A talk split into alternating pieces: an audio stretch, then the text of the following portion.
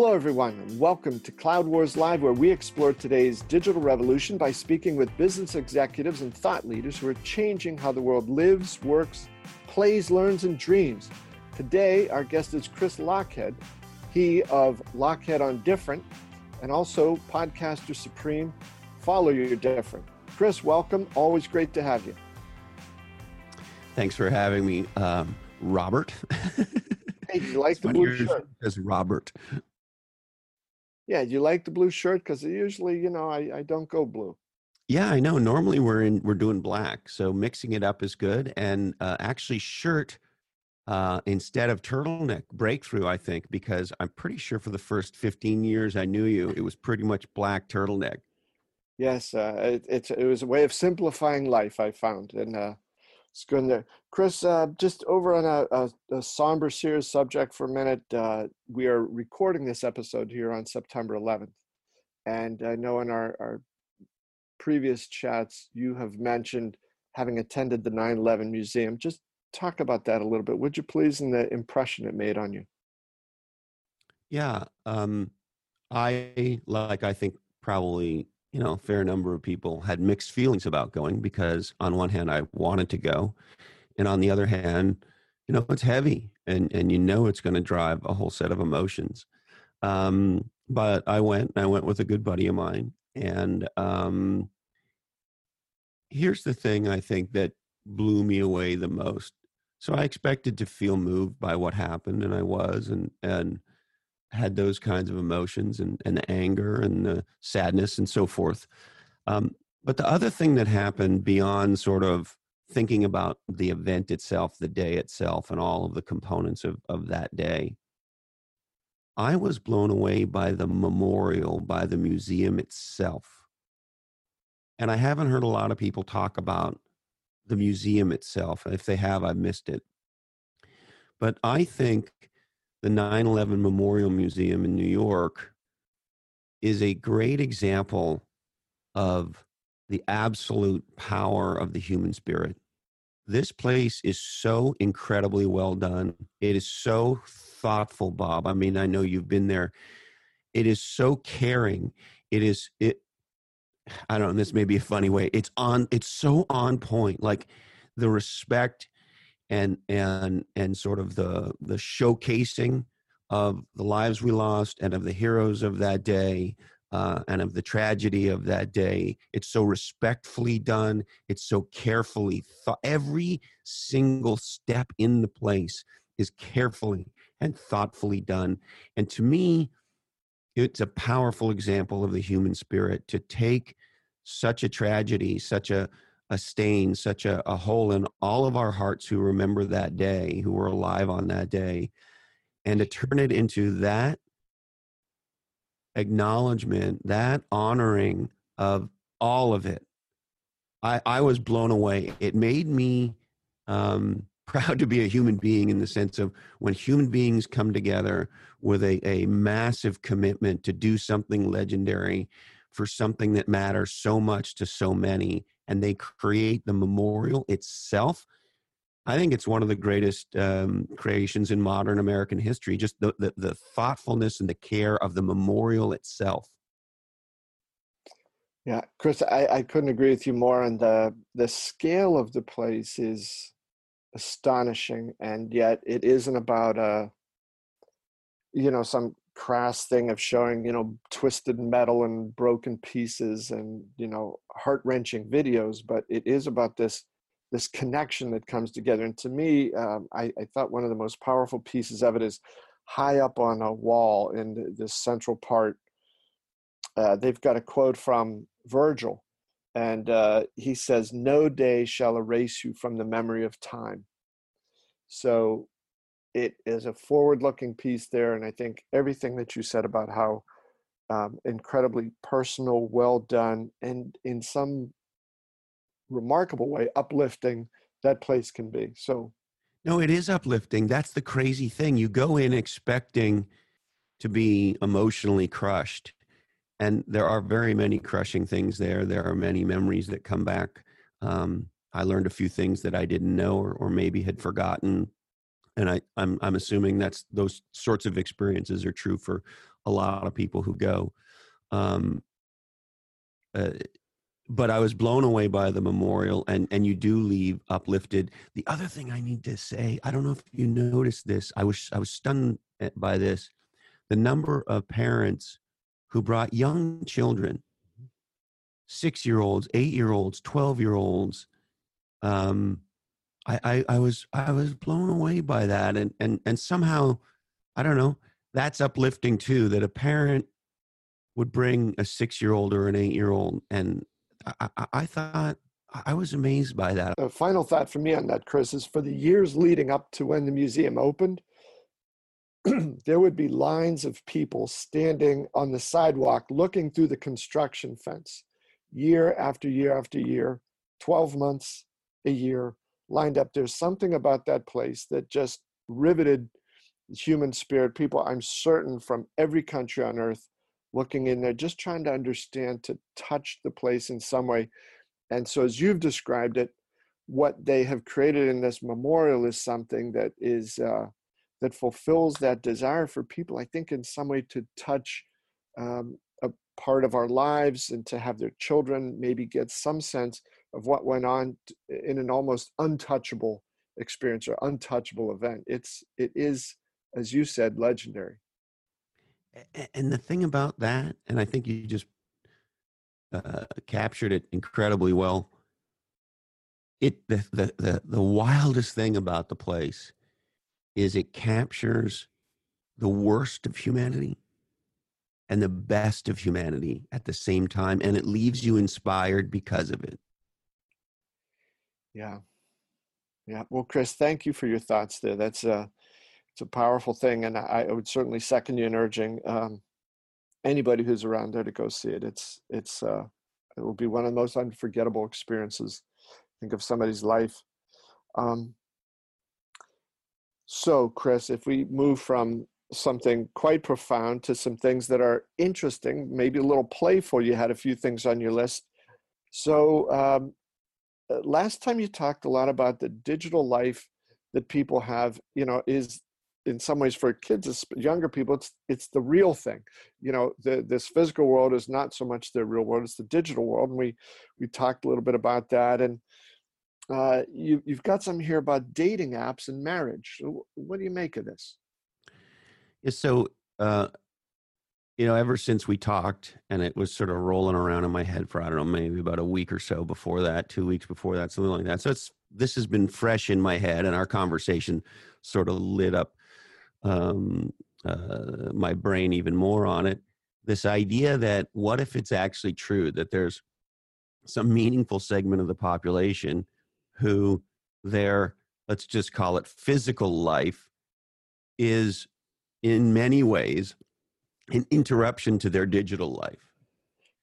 Unlike you and I, where our experience of being alive is we're alive in the physical world and we have a digital experience that takes us from the physical world. You could argue adds to it. I mean, there's a lot of positive positive things about it. Otherwise, we wouldn't do it. I, you know, I'm a huge fan of it for the most part.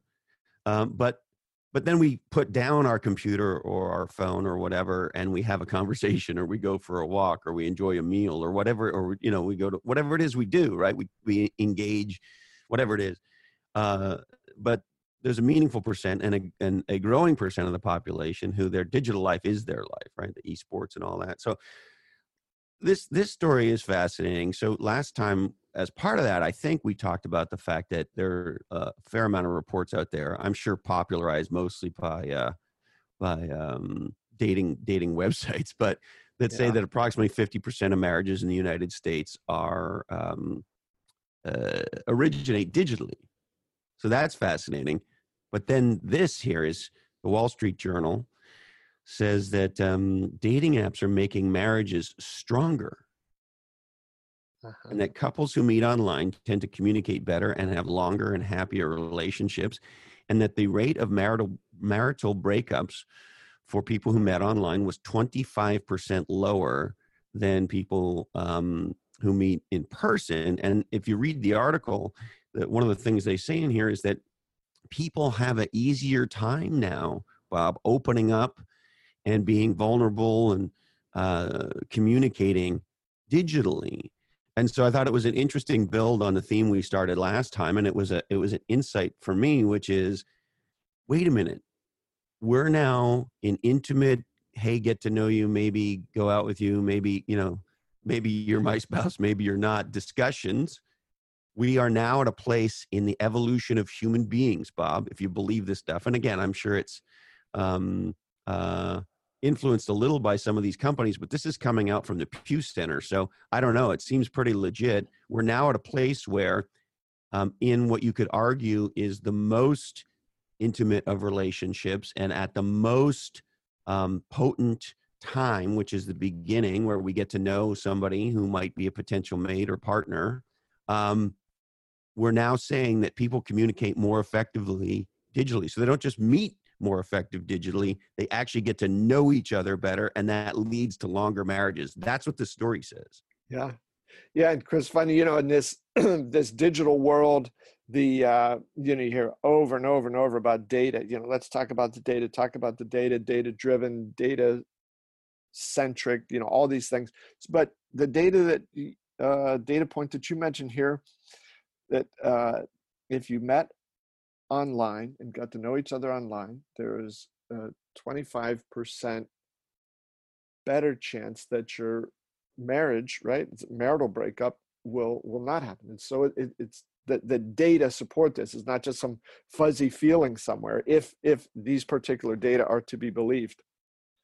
Well, and look, it says according to a 2016 Pew Research Center poll, half of Americans know something. You know, it goes on and on, right? So this is based on what sounds like some pretty legit research. Now, is it very possible that uh, Match.com sponsored this research? You know, it is. Who knows? So, uh, but I, uh, you know, I, I don't mean to be cynical, but regardless, yeah, this is a fascinating point, and it just it just begin you know and now i start to see it everywhere which is i start to notice things that indicate that our digital life is our quote unquote real life and our physical life is is either less important or an interruption or you know that, that our digital ability our digital experience of our lives is becoming more and more of what our lives are truly about.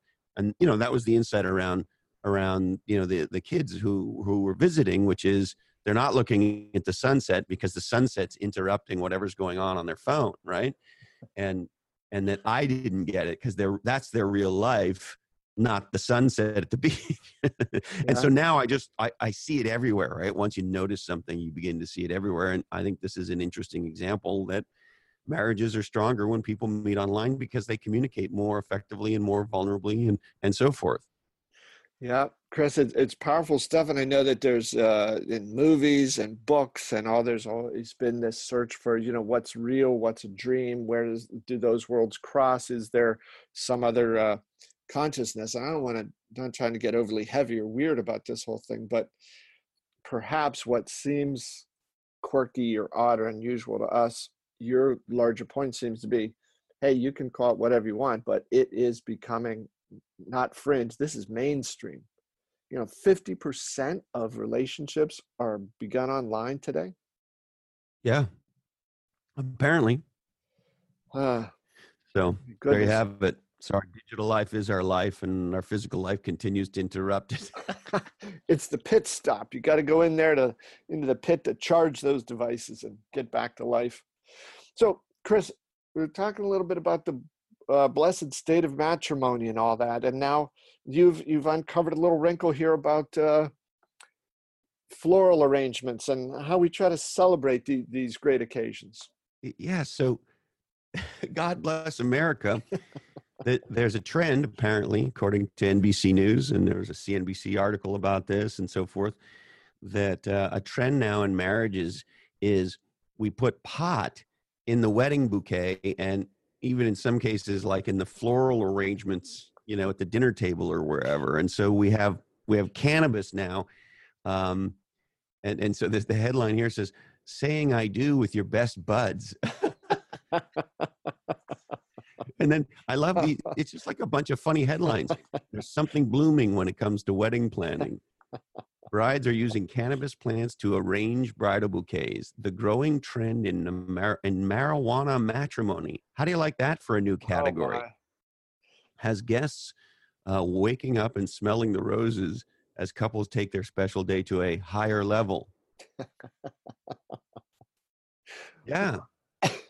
There you have it. if Match.com was involved in some of the earlier research, perhaps, uh, yeah, I guess some of the cannabis companies now, it's like, hey, let's get into content marketing and start pumping this stuff out.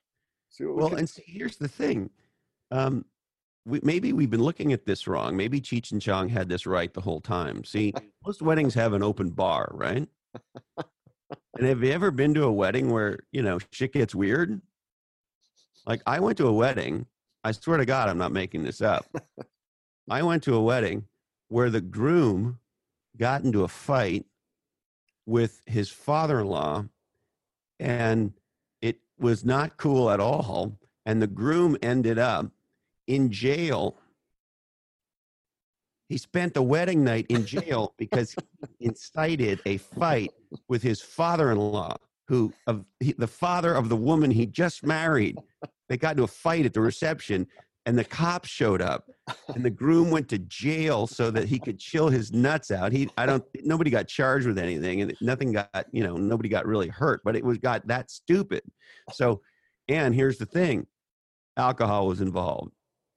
So maybe now you go to weddings and it'll be like an open cannabis bar, and you'll have a bud tender, and everybody will have a little toke, and calm, calm down, right? Because people can have anxiety, they can get upset, they can drink too much, they can incite fights and end up in jail. And maybe now pot's gonna like chill everybody out, a little Cheech and Chong going on. My goodness. That, yep, Chris, it's a, scary world out there sometimes. I mean, the guy's, he's got 50 or 60 years to fight with his father in law, but he, he couldn't wait one day, 24 hours. No, no, right there. I mean, we're talking hours after actually marrying his daughter. Mm. Well, I maybe it's this whole, you know, this real time stuff, the urgency of, of the moment. Yeah, and the, funniest part of the whole thing was the cops said they get called to weddings all the time. But probably not for for the groom. But who knows? Who knows? Uh, uh, Chris, sometimes the uh, the outcome, the fruit of matrimony, can be a little bundle of joy, a little a little baby, and you know we all want to take the best possible care of babies. And now it seems like uh, there are new. The a- world of AI has entered uh, uh, baby care. Yeah. So Google, it, it's not enough for them to have a quote speaker in your house and listen to everything you say, right? That's not that's not enough. Now what we're going to have is a Google AI quote unquote. Um, and, and by the way, my my friends at Grumpy Old Geeks, the legendary podcast Grumpy Old Geeks, uh, Brian Schulmeister, and of course Jason DeFilippo, they get furious when anybody says AI Okay. because they say their point of view is there is no AI. There's there's machine learning, and then there's human beings, and there's no there's no, there, you don't actually talk to Hal. We're not actually there yet. But anyway, they get very funny about how much they hate the word AI.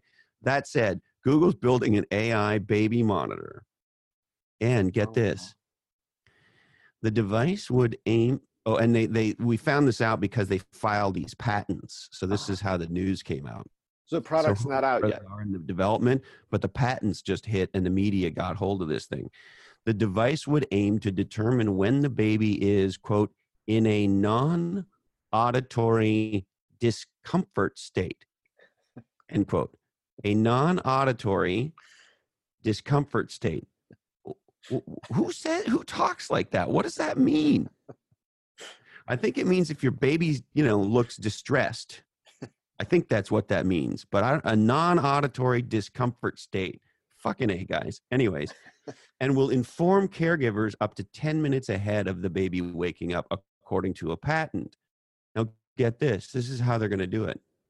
Google's smart AI machine learning baby monitor will have quote eye eye tracking technology that would detect when a baby is awake, asleep, or close to stir- stirring.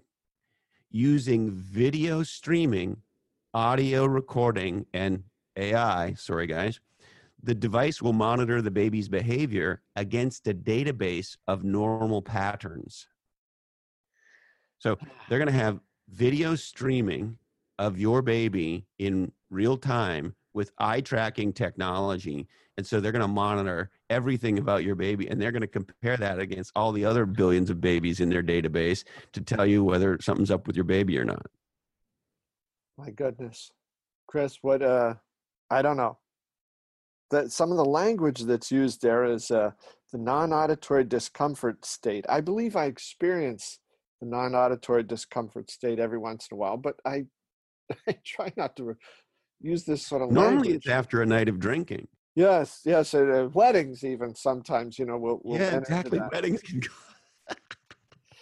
go. and Chris, last episode, just I, I got to touch on this because your your point about artificial intelligence and there's no such thing. But last time you talked about was it uh, Goldman Sachs and the five year study on copywriting, uh, content development. Yeah. uh, Chase, J.P. Morgan Chase. Sorry, and they spend five years doing that, and it turns out that the ones created by non-human entities were more effective than the ones created by humans. So I just think the term AI is odd because it's artificial means it's not real, but that that was pretty darn real.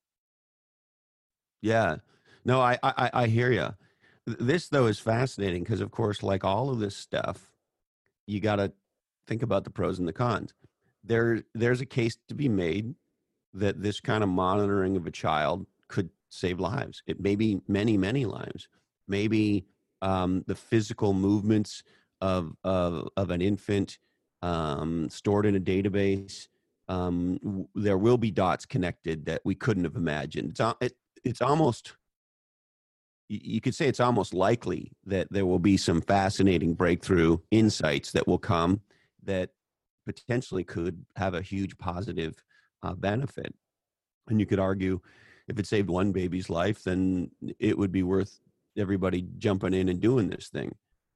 The other hand, on the other hand, however, Google will now have ongoing streaming video of your children. They'll know by definition how many children you have.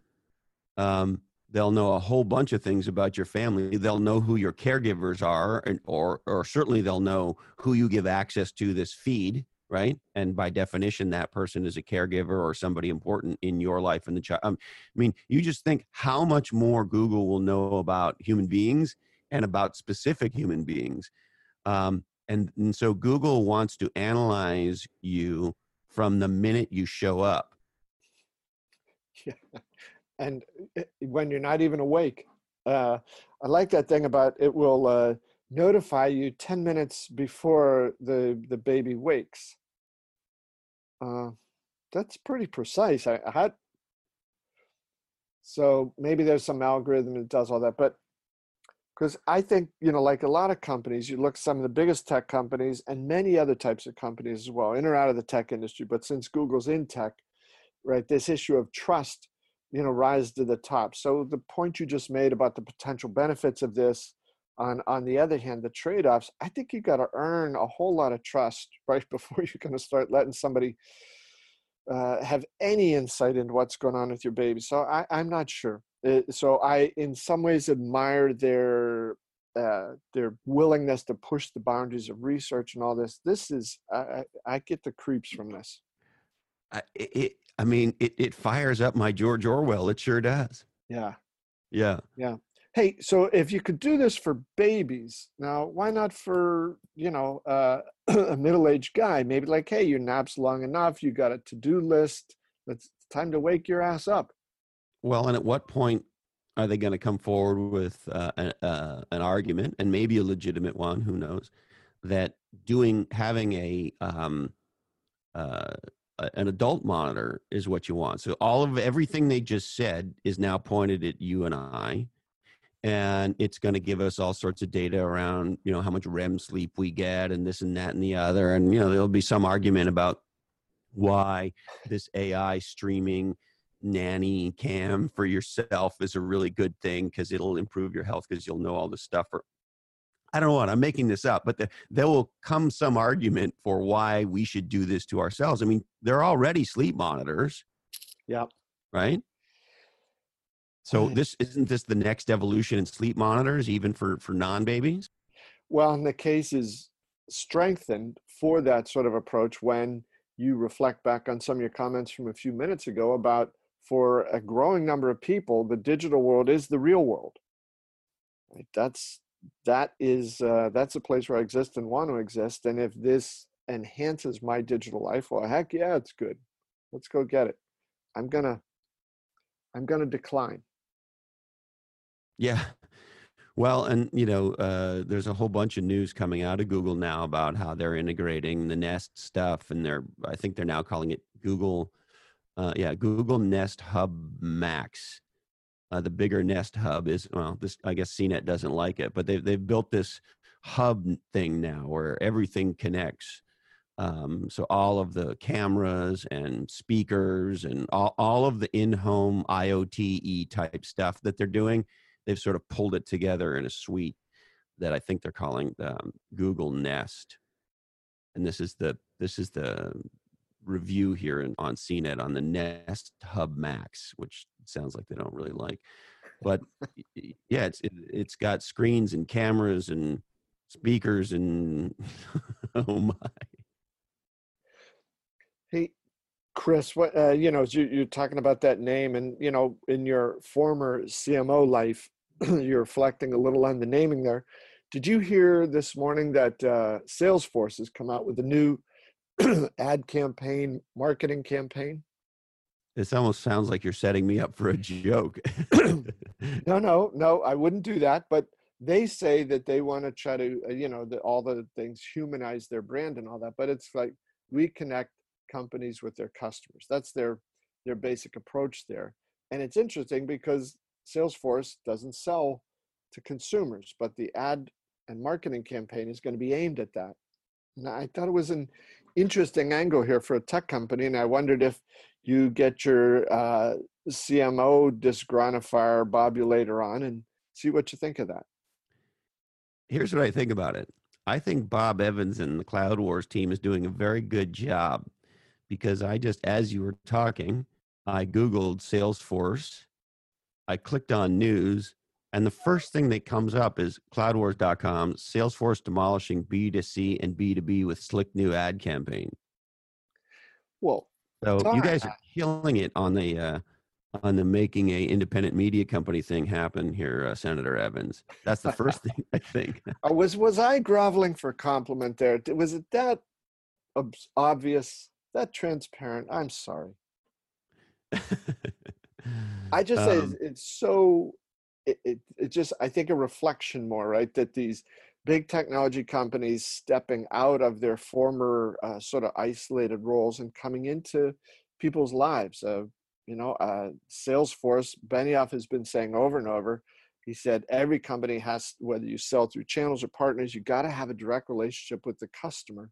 And I just think it's so interesting that they are choosing now to come try to inform the world about how they help businesses do that. It's uh, it's a sign well, of I think. Interesting thing too is how simple the idea is. Quote: We bring companies and customers together. Yeah. Yeah. Um, but there is this feel good thing that companies are trying to wrap themselves in today um, more than ever. There was an article in the Wall Street Journal not long ago about how there's a group of CEOs, Fortune 500 type CEOs, who are saying companies have to be on a mission greater than just delivering returns to shareholders and there's got to be some kind of a, a, good for people good for the world social good component and and that over uh, over overly focusing on quarterly earnings and um, there are a lot of venture capitalists now there's a lot of debate in silicon valley right now around quote unquote the ethics or the morals of venture capital and uh, if you had a and you know the big the big parlor question in silicon valley right now is if you had an opportunity to invest in Juul and make a ton of money knowing what we now know uh, would you you know so there's all this discussion about sort of the role of companies and and and should it be bigger than just uh, making money? And so it's interesting to see Salesforce doing this. Yeah, and Chris, I wanted to uh, use that just to touch over on a, a, company you admire greatly, and that is the medium through which we're connecting right now, Zoom. And your buddy Eric Yuan, you had some interesting, uh, interesting little details and thoughts about that as well. Yeah, in this regard, I think, you know, as you and I were growing up in the tech industry, there were a lot of um, very tightny type, you know, Darth Vadery dudes starting and running companies, right? And sort of this very sort of uh, manly, macho sort of vibe for for a lot of uh, tech CEOs and entrepreneurs, and and sort of rule with an iron fist, and sort of that that sort of a character or or image. Yeah, chainsaw Eric, Al Dunlap, you know, just uh, right part of his name. Al, yeah. How would you like to? Well, so here's the point on Eric uh, he's the opposite of Chainsaw Al, and nobody's calling him Chainsaw Eric.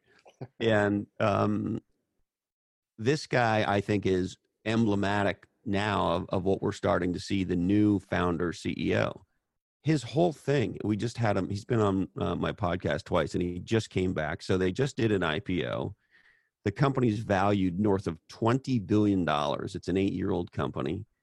They raised 350 something million dollars in, in a crazy wow. successful IPO. Eric's now a multi billionaire. Um, and if you listen to the episode or you talk to him or you hear him anywhere, um, he's he's like this um, and I say this in a in the most laudatory way I can say it. He's this very simplistic sage like almost yoda esque in the way he talks right? It's like you, you, so you ask him a question like hey eric how do you build a legendary business that in eight years goes public raises over 300 million dollars and is worth over 20 billion dollars and personally turns you into a billionaire? How do you do that right?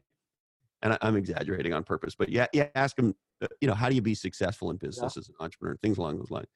He says well um, you hire people you make them really happy. Um, you focus on making your customers happy. Uh, it's really important to make your investors and your partners happy. And if you create an environment where your people are happy and your customers are happy and, and your investors and your partners are happy, you'll be happy and successful. I mean, I'm paraphrasing, but yeah, yeah, yeah. It, it, it's it's, and then I got to show you this. Let me grab it. Um, there's this website Glassdoor where it's sort of the Yelp of companies. Uh-huh. Right, where employees go on and and and and rate their employer anonymously, of course. And so if you go on Zoom, if you go on Glassdoor and you take a look at Zoom, let me make sure I get this right. Uh, the ratings on Zoom and Eric are absolutely, uh, absolutely crazy. Um, they're in the 90s. Uh, I'm not pulling this up quickly enough, but the bottom line is they, they the employees get to rate the company. They say would they refer a friend to work at this company, and they get to rate the CEO. And on all of these dimensions, Bob, it's in the high 90s, like wow. like a 97% approval rating for Eric as a CEO. Unbelievable, unbelievable. Chris, what was your point about you know, the uh, his eight eight oh. tries? He has a quite a record, and you know what you've always said about perseverance. Yeah. Eh, so here's the interesting thing. So uh, Eric is a um, like myself, an immigrant to this country. Uh, unlike myself, he's from China. And when he was a young engineer in China, um, he saw Netscape go public at the beginning of the internet. When you know, I mean, you remember it well, of course. And there was something in him that said, "I, I got to get to the United States. I got to get to Silicon Valley. I, I, I want to be part of this." And and it was a very hard thing for him to get into the United States as a young engineer, and it took him eight tries uh, to get accepted to come here. And I look at that and it fires me up to say, hey, we got to get on figuring out entrepreneur uh, uh, immigration for entrepreneurs right? Why, why are we this guy in my opinion is emblematic of the american dream of the entrepreneurial dream and the immigrant dream which of course are all sort of intertwined with each other right? But it's the classic story. Immigrant comes here applies himself figures some shit out goes for it and now has created a $20 billion plus publicly traded company that has built an incredible technology, an incredible category. He's created a tremendous amount of wealth and he's a freaking billionaire and he's making a giant difference in terms of this wonderful technology that we're currently using that, you know, many, many thousands of people love. Right. And so my point is, hey, uh, what's the immigration strategy on trying to attract as opposed to repel the Erics? That's where I go, and it makes me angry and I get all fired up. Here's what Eric says when I ask him about that. You ready? Yeah. I think it was a good thing that it was really hard for me to get into the United States because it taught me as a young man perseverance. And I have persevered over and over and over again in the face of ridiculous odds. And so I think it was a good thing. Right. And, and so, like, this guy is just like a happy sage. And he could look at something like that as a positive when it makes me angry. Yeah, yeah, it's uh it is a remarkable story what's gone on there with him, but he had the idea and you said, you know, he's kept a sense of humility, doesn't try to make it up in, you know, clash of the titans and and all this. He's just saying, you know, keep make make people happy, do good things. You know, keep the thing on I love, I asked him the question, you know, what it was like to go public and and so forth and so on. And and he said, Well, we celebrated for half a day and then we got back to execution because we got to continuously make our customers happy and make our people happy and make our investors happy and, and like he just and you kind of believe him that's probably what happened he probably had a celebration for the morning when you when you you know ring the bell and then um i bet you at one o'clock he was on a conference call with customers or partners or somebody or looking at product i i, I have no doubt Yeah. Chris has a story from uh, what is 20 ish years ago after uh, Microsoft's IPO. And there was a report, I think from Fortune, or uh, but he was allowed to spend a little time with Gates after the IPO. And Gates was walking through one of the offices where some of the developers were, and a couple of them had these charts hanging on their cubes, and it showed the you know rapidly climbing stock price right after the IPO for Microsoft.